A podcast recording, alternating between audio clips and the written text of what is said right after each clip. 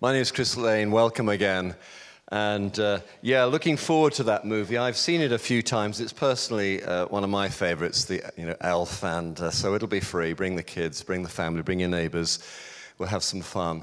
But if you want hot dogs and whatever, just buy a ticket. It'll just say some chaos next week. But let's pray and we'll get straight into God's word. Father, we want to say thank you for this season that we're in now. And Lord, there's been a lot of planning, a lot of forethought, and, and some of us are well prepared and others are not so well prepared, but we'll be all right. We'll get there on time. But thank you, Lord, that in all of this, your timing is perfect. And Lord God, we want to learn how to trust you because sometimes when we do life as we do life, we find ourselves frustrated or anxious because it seems that you've not come through or you've not done what we wanted you to do. And then and for some of us, we realize later on, perhaps, sometimes a very long time later on, that actually your timing was perfect. And uh, so we pray now, Lord, Holy Spirit, in this season that we will marvel at the wonder of the Christmas story, the wonder that that which, of, of all that you've done for us. And as it says in Romans 5, I read it earlier on, that at just the right time, you sent your Son to die for us. Thank you, Jesus. Thank you, Lord. Amen.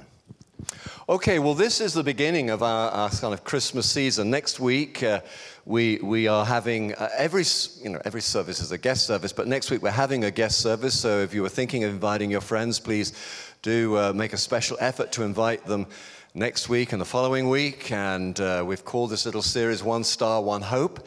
Uh, and, uh, but today I'm, I'm starting early because well, I hope I'm well prepared and I'm, I'm ready for this, and I, I hope this will help you. And, and I do just want to echo what Richard said. If you were at the big baptism we had last week, it was phenomenal.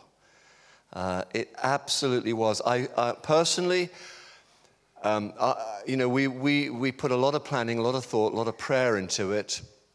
I think, Richard, you ran five, was it, you ended up having to run five or six baptism, five baptism classes. We've never done anything like it, and it was absolutely amazing. The place was absolutely full at six o'clock when we started the first lot of baptisms. We did them in bunches of 30. Uh, and then the second one uh, was, was almost full. But there was something about the sense of God's presence in the place. It was just extraordinary. And everything came together and all the planning and you know what fretting about how many pools we should have and you know did everybody get trained and uh, is everybody going to be kept safe coming in and out? All of this stuff the, all the planning and preparation that went into it it just came together. And it, it felt like the sum of all the parts was so much greater than the, the actual individual kind of elements. A tremendous sense of of God's favor upon us. And uh, I, I, sh- I, shall honestly um, see out my days on this earth and look back to that big baptism service as being one of those highlights in my life. You know, we'll hopefully we'll have several of them, several highlights, you know, but that was definitely one of them. I walked away after the first batch. I went because I had to bring numbers of changes of clothes. I walked back there to the little place where I change, and I just thought, this is the most wonderful enterprise to be involved in. The most wonderful enterprise.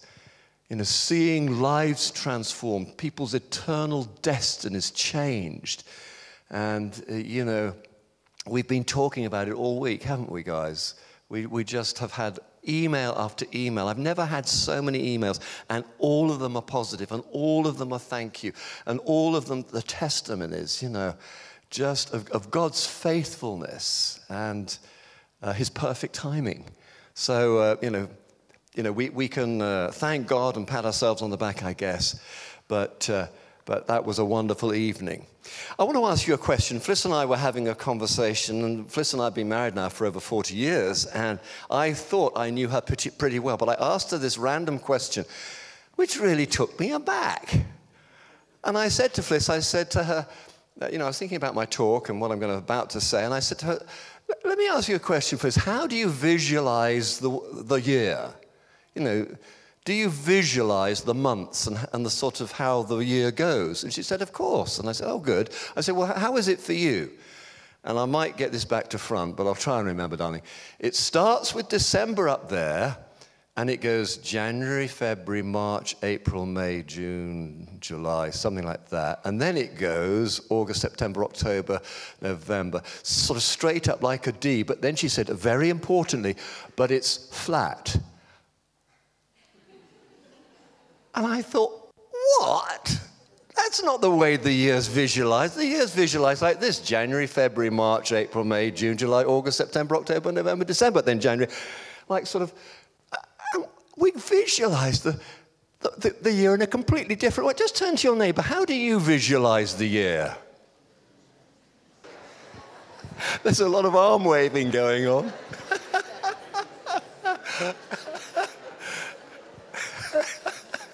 That's just so funny. All these people earnestly trying to describe the way the year looks. Isn't that incredible? I just love that. That's just so amazing. We've all got these different visualizations, but I literally see it like pelmets. I see it like that, you know, with Christmas the high point. But if nothing else, what it tends to do is gives us that sense of journey, that sense of time progressing in some way.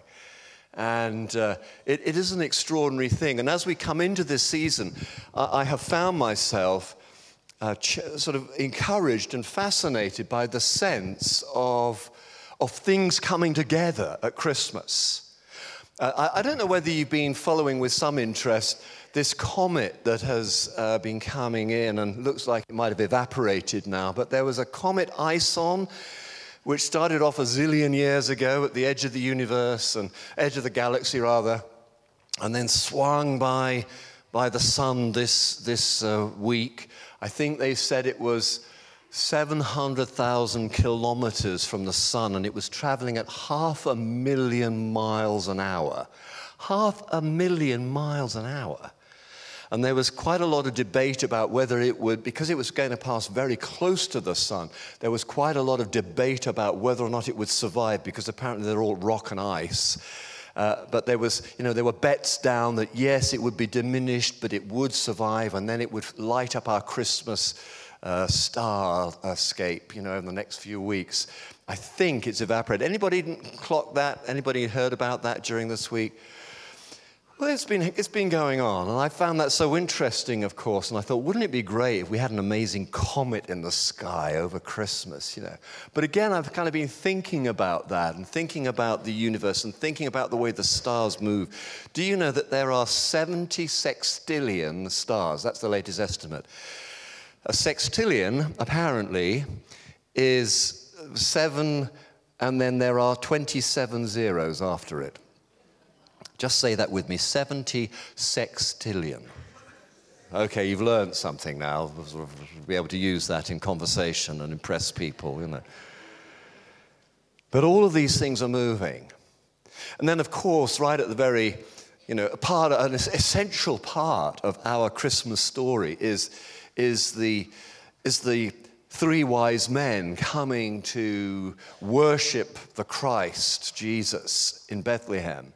And typically and traditionally, and with good reason actually, the story of the three wise men is told um, at the sort of end of the Christmas season. In fact, uh, if, if in many churches it would be told the, the Sunday after Christmas.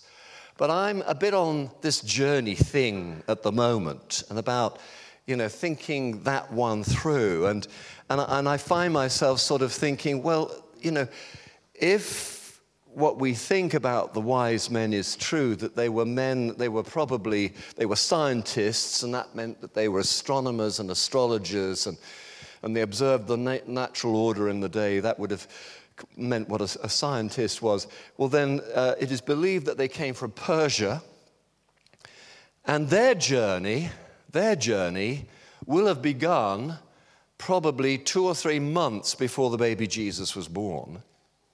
But more than that, they probably would have been planning that journey for maybe three or four years prior to that, maybe even longer, because as astronomer stroke astrologers, they would have understood, even by that time, uh, really quite to, to, a great degree of accuracy, how the stars uh, tracked their way across the cosmos. And so they anticipated a kind of coming together In fact, one of the things I've really been struck to, uh, struck by in this whole story is that many roads come together. Many roads come together. And uh, so you've got, you know, you've got the Star of Bethlehem tracking in to be there for Christmas.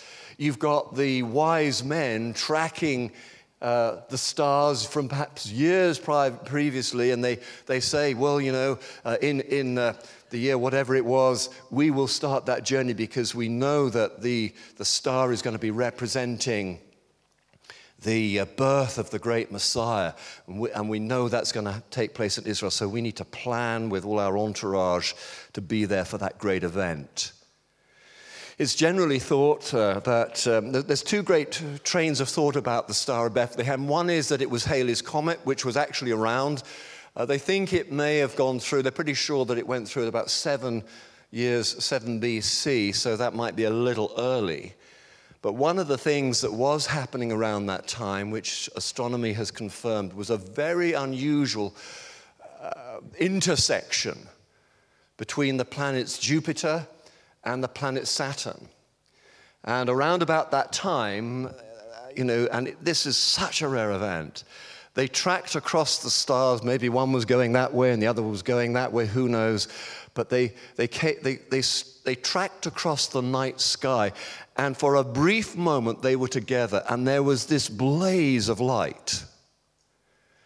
You know, when you go out of your house in the evening and look up into the, the night sky, of course, we don't live in the country, many of us, most of us live in the city, but, but those stars that you can see, particularly the bright ones, are usually p- planets in our own solar system. You can see those. So if, if the stars that we see are so bright, we can, we, we can see them when there's so much light pollution, you know, all these sort of street lights and stuff. Can you imagine what it must have been like in first century Galilee, where there was no light pollution? The nights were a deep velvet black, filled with a myriad sextillion stars. And suddenly, the great planet Jupiter, which in, in the thinking of the day represented kingship, great godly kingship, and the planet Saturn, which was representative even amongst non Jewish cultures as the, the, the, the star, the planet of the Jewish nation.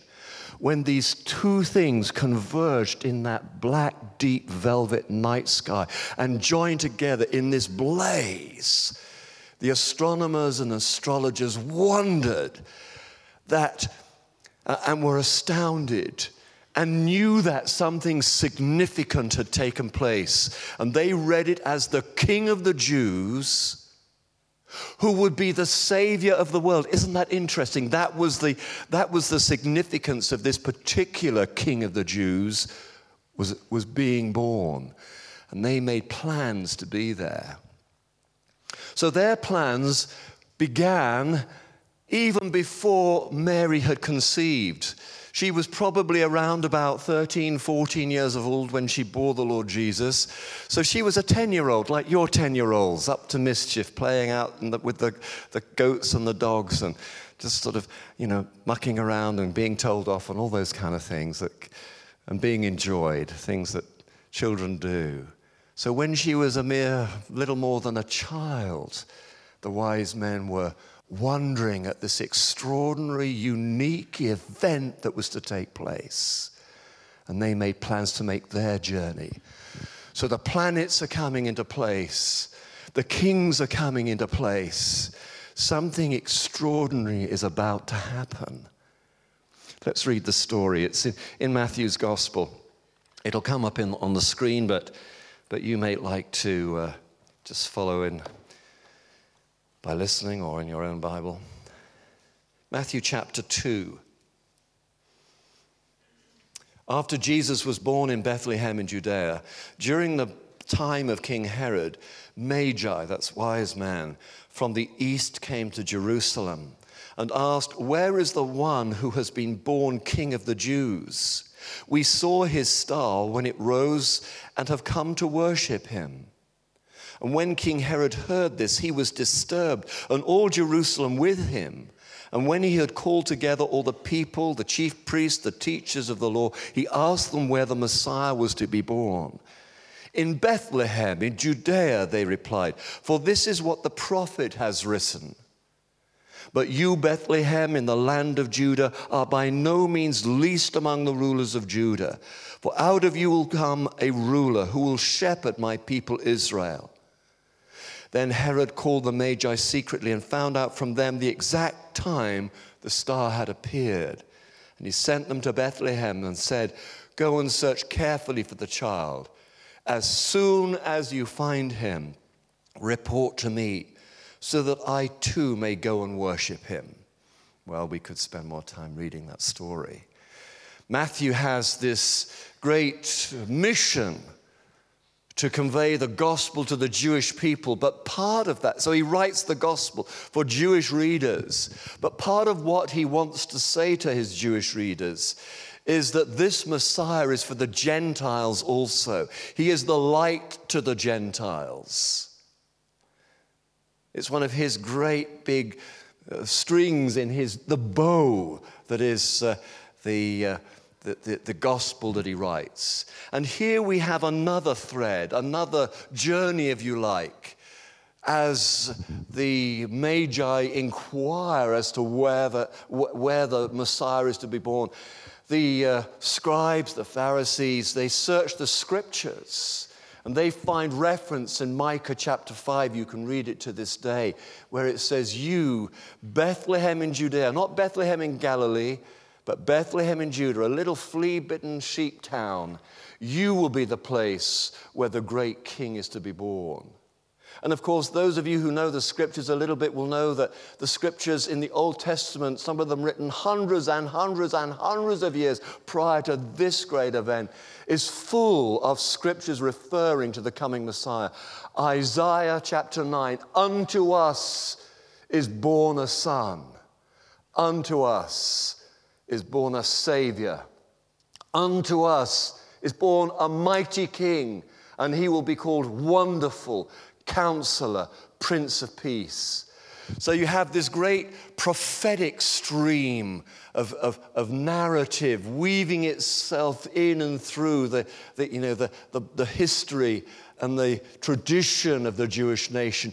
And it's all converging, coming together as wise men come, as stars find their place. It finds its place and settles in a stable in Bethlehem. There's what the theologians call the salvation history. God created man, Adam, and Eve. He created him to enjoy him and to be in fellowship, but it went horribly wrong when Adam and Eve rebelled against God. So God wiped the nations out and then chose another man, Abram, and said to that man, I will make of you a mighty nation, a people for my own. And that came true. But that people, the people of Israel, rebelled against God. So again, from one man, God creates this great, huge nation, but they rebel against God. But the, the river of life goes on, and God begins to reduce and, and diminish his plans until it all settles down upon the shoulders and in the heart and in the life and in the very being of one person Jesus Christ. So we've got the prophetic narrative going on. We've got the meta narrative of salvation history. We've got the cosmos moving into place. We've got Gentile wise men moving into place. It's all coming together. God has perfect timing.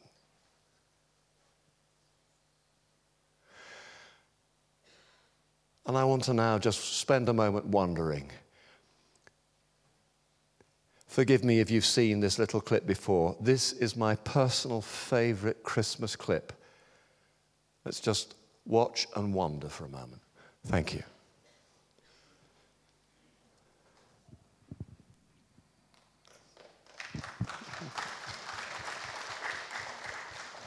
Isn't that wonderful? Isn't that wonderful? I love the way it's acted. You know, uh, you know that that moment, that place, that time when all of this came together God's perfect timing, you know that in that moment, that stable area, that home in Nazareth, that home in Galilee, wherever Christ was, was just thick with the presence of God. There have been times in worship, uh, you know, over the years when I have just felt I've been transported into heaven. Haven't really been, but felt it. I remember many an occasion here. I remember an occasion in Pensacola, Florida, where I went into a meeting where there was revival. And I kid you not, the hairs on the back of my neck stood up. It was extraordinary. And you better believe that in that stable, in that time, in that place, there was such an awesome sense of the presence of God. And the gifts that they brought gold for the King of Kings, frankincense for the priest of priests, I would want to say for the God of gods, because Jesus was both priest and God. But I love the way the last king brought his gift the gift of myrrh. He says, to honor the sacrifice. But myrrh was part of the, was a very expensive part, I have to say. Myrrh was part of the funeral rites. And I bet that as he arrived there and sensed this awesome presence, he hesitated. We saw him hesitate in the movie. He wonders whether he's brought the right gift. It's a bit like you know, you, you get invited to a party, and it's only as you arrive at the, the party that you discover that it's a black tie event. And you're in a lounge suit. Oh my gosh, only the blokes will know how embarrassing that is. But I'm sure the ladies can think of events like that. The king there has, the third wise man has a gift of myrrh. And in the movie, he hesitates and he looks to his friends for reassurance, and they sort of give him the nod, give it. And of course, it is wholly appropriate. W H O L Y. Wholly appropriate. Because Jesus, who is the King of Kings, the God of gods, is also the Lamb of God. Moses said, as he was about to sacrifice his son Isaac, on the mountain of the Lord, the Lord will himself provide a sacrifice. Extraordinary events, extraordinary comings together. And over the next two or three weeks, we will unpack this a little more. We will marvel at God's perfect timing. How does this apply to us? Well, one of the things that I was so touched by, one of so many things during the baptisms, was the time and again the, the stories of people who, for whom this was the perfect moment to be baptized. This was the moment that they knew was God's moment, it was their moment. Some of them had stories of wanting to be baptized years and years and years ago, but life happened or something happened or whatever happened and it didn't seem right. But last Sunday night was their moment extraordinary sense of God's presence. If you missed it, I, I am sorry for you. I'm sorry for you. Stories of, of lives, years of addiction. I'm not going to mention the name, but there was a lady, there were so many. There was a lady who uh, was baptized last Sunday, and she testified to years of addiction, and she was, had been th- uh, free for two years. During the week, she was approached by a couple of police officers who she knew. And they've asked her, the police commissioner has asked her to write up her story. And they're going to publish it. This woman was, you know, she's an, an older, she's a mature woman, but she had a series of ASBOs, antisocial behavior order things, against her. But for two years, she's been radiant with Christ. And the world notices that. And so they're going to write up her story. It's going to be published, and she wants to talk about this place, and she wants to talk about feed, but most of all, she wants to talk about Jesus. the King of Kings.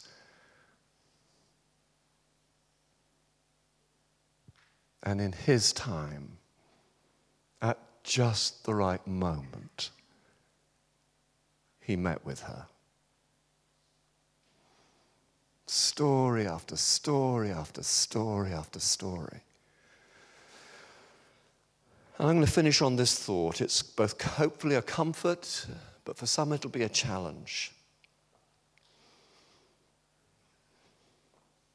Fliss and I were having lunch uh, with some dear, dear friends. We've known them for 30 years, and they're going through a very tough time. They're pastors. And uh, they were pouring their heart out to us about a very, very difficult situation they find themselves in. When they finally ran out of, out of breath, and I'm not kidding you, they, they talked for nearly three hours. They, they said to me, they said to and myself, you went through something like this 15 years ago and you survived. We are full of admiration. How did you do that? We were humbled and we were moved by that question, but what really struck me in that was that I didn't think anybody knew. And during that very difficult time, I cried out to God for vindication because I felt I'd been wronged. And I didn't think anybody knew. And so, as these dear friends shared their story and then asked us about how we survived that, that terrible time, I realized that God did know. And in this conversation, where I was expecting just to be a listening ear, I realized in that moment God was affirming us. And I heard, as it were, a voice behind the voice. I heard Father God say, Well done. You came through that. Well done. I kid you not, I wept before God saying, Vindicate me, God. This is so unjust. This is so unfair. And at the time, nothing happened. It felt as if my words fell on deaf, deaf ears. But at just the right time, God comes, God speaks, God acts. Now we're continuing to work with these friends, but I was struck by that. I didn't get the rescue I, I thought I needed or wanted at the time. But God's timing is perfect. In the run up to the, the baptisms, we read Acts 22, where it asks the question, What are you waiting for? What are you waiting for? Are you waiting for God to act in some way? Are you tired and angry and frustrated because God hasn't come through for you in the way you wanted? Are you going through something now where your heart is breaking, your heart is aching, and you're crying out to God? God's timing is perfect. Sometimes the prayer is answered right there and then, more often than not. But other times, frustratingly, if my own experience is anything to go by, God doesn't seem to act, but He calls for faith. He calls for trust. You know, on a good day, we can all trust God, but it's, Actually, trust and faith are for the bad days. We can all be St. Hilda of Doncaster, full of faith and what have you, when the sun's shining and there's a bit of money in the pocket and the kids are all well. But faith, trust is what we need when the, the days are a bit darker. And so, the word I have for you as we come into this season is God's timing is perfect. Think of the cosmos. Think of the, the salvation narrative. Think of the wise men. Think about that Christmas story all coming together at just the right time. And be encouraged. Hold fast. Keep asking, keep praying but keep confessing and keep trusting. And at just the right time, God will deliver you.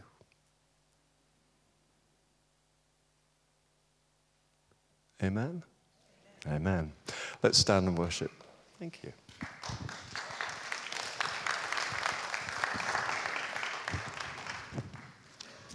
Let me just pray. Father, we want to say thank you to you. Uh, we, we, we can all say, Lord, it is hard to trust you when we're in those tough times. It is hard to trust you. But Lord God, we want to be amongst those who do come through, that do press on in, that do stand fast so that at just the right time, you can come and be who you are. And who you are is our beloved Savior. And everyone said, Amen.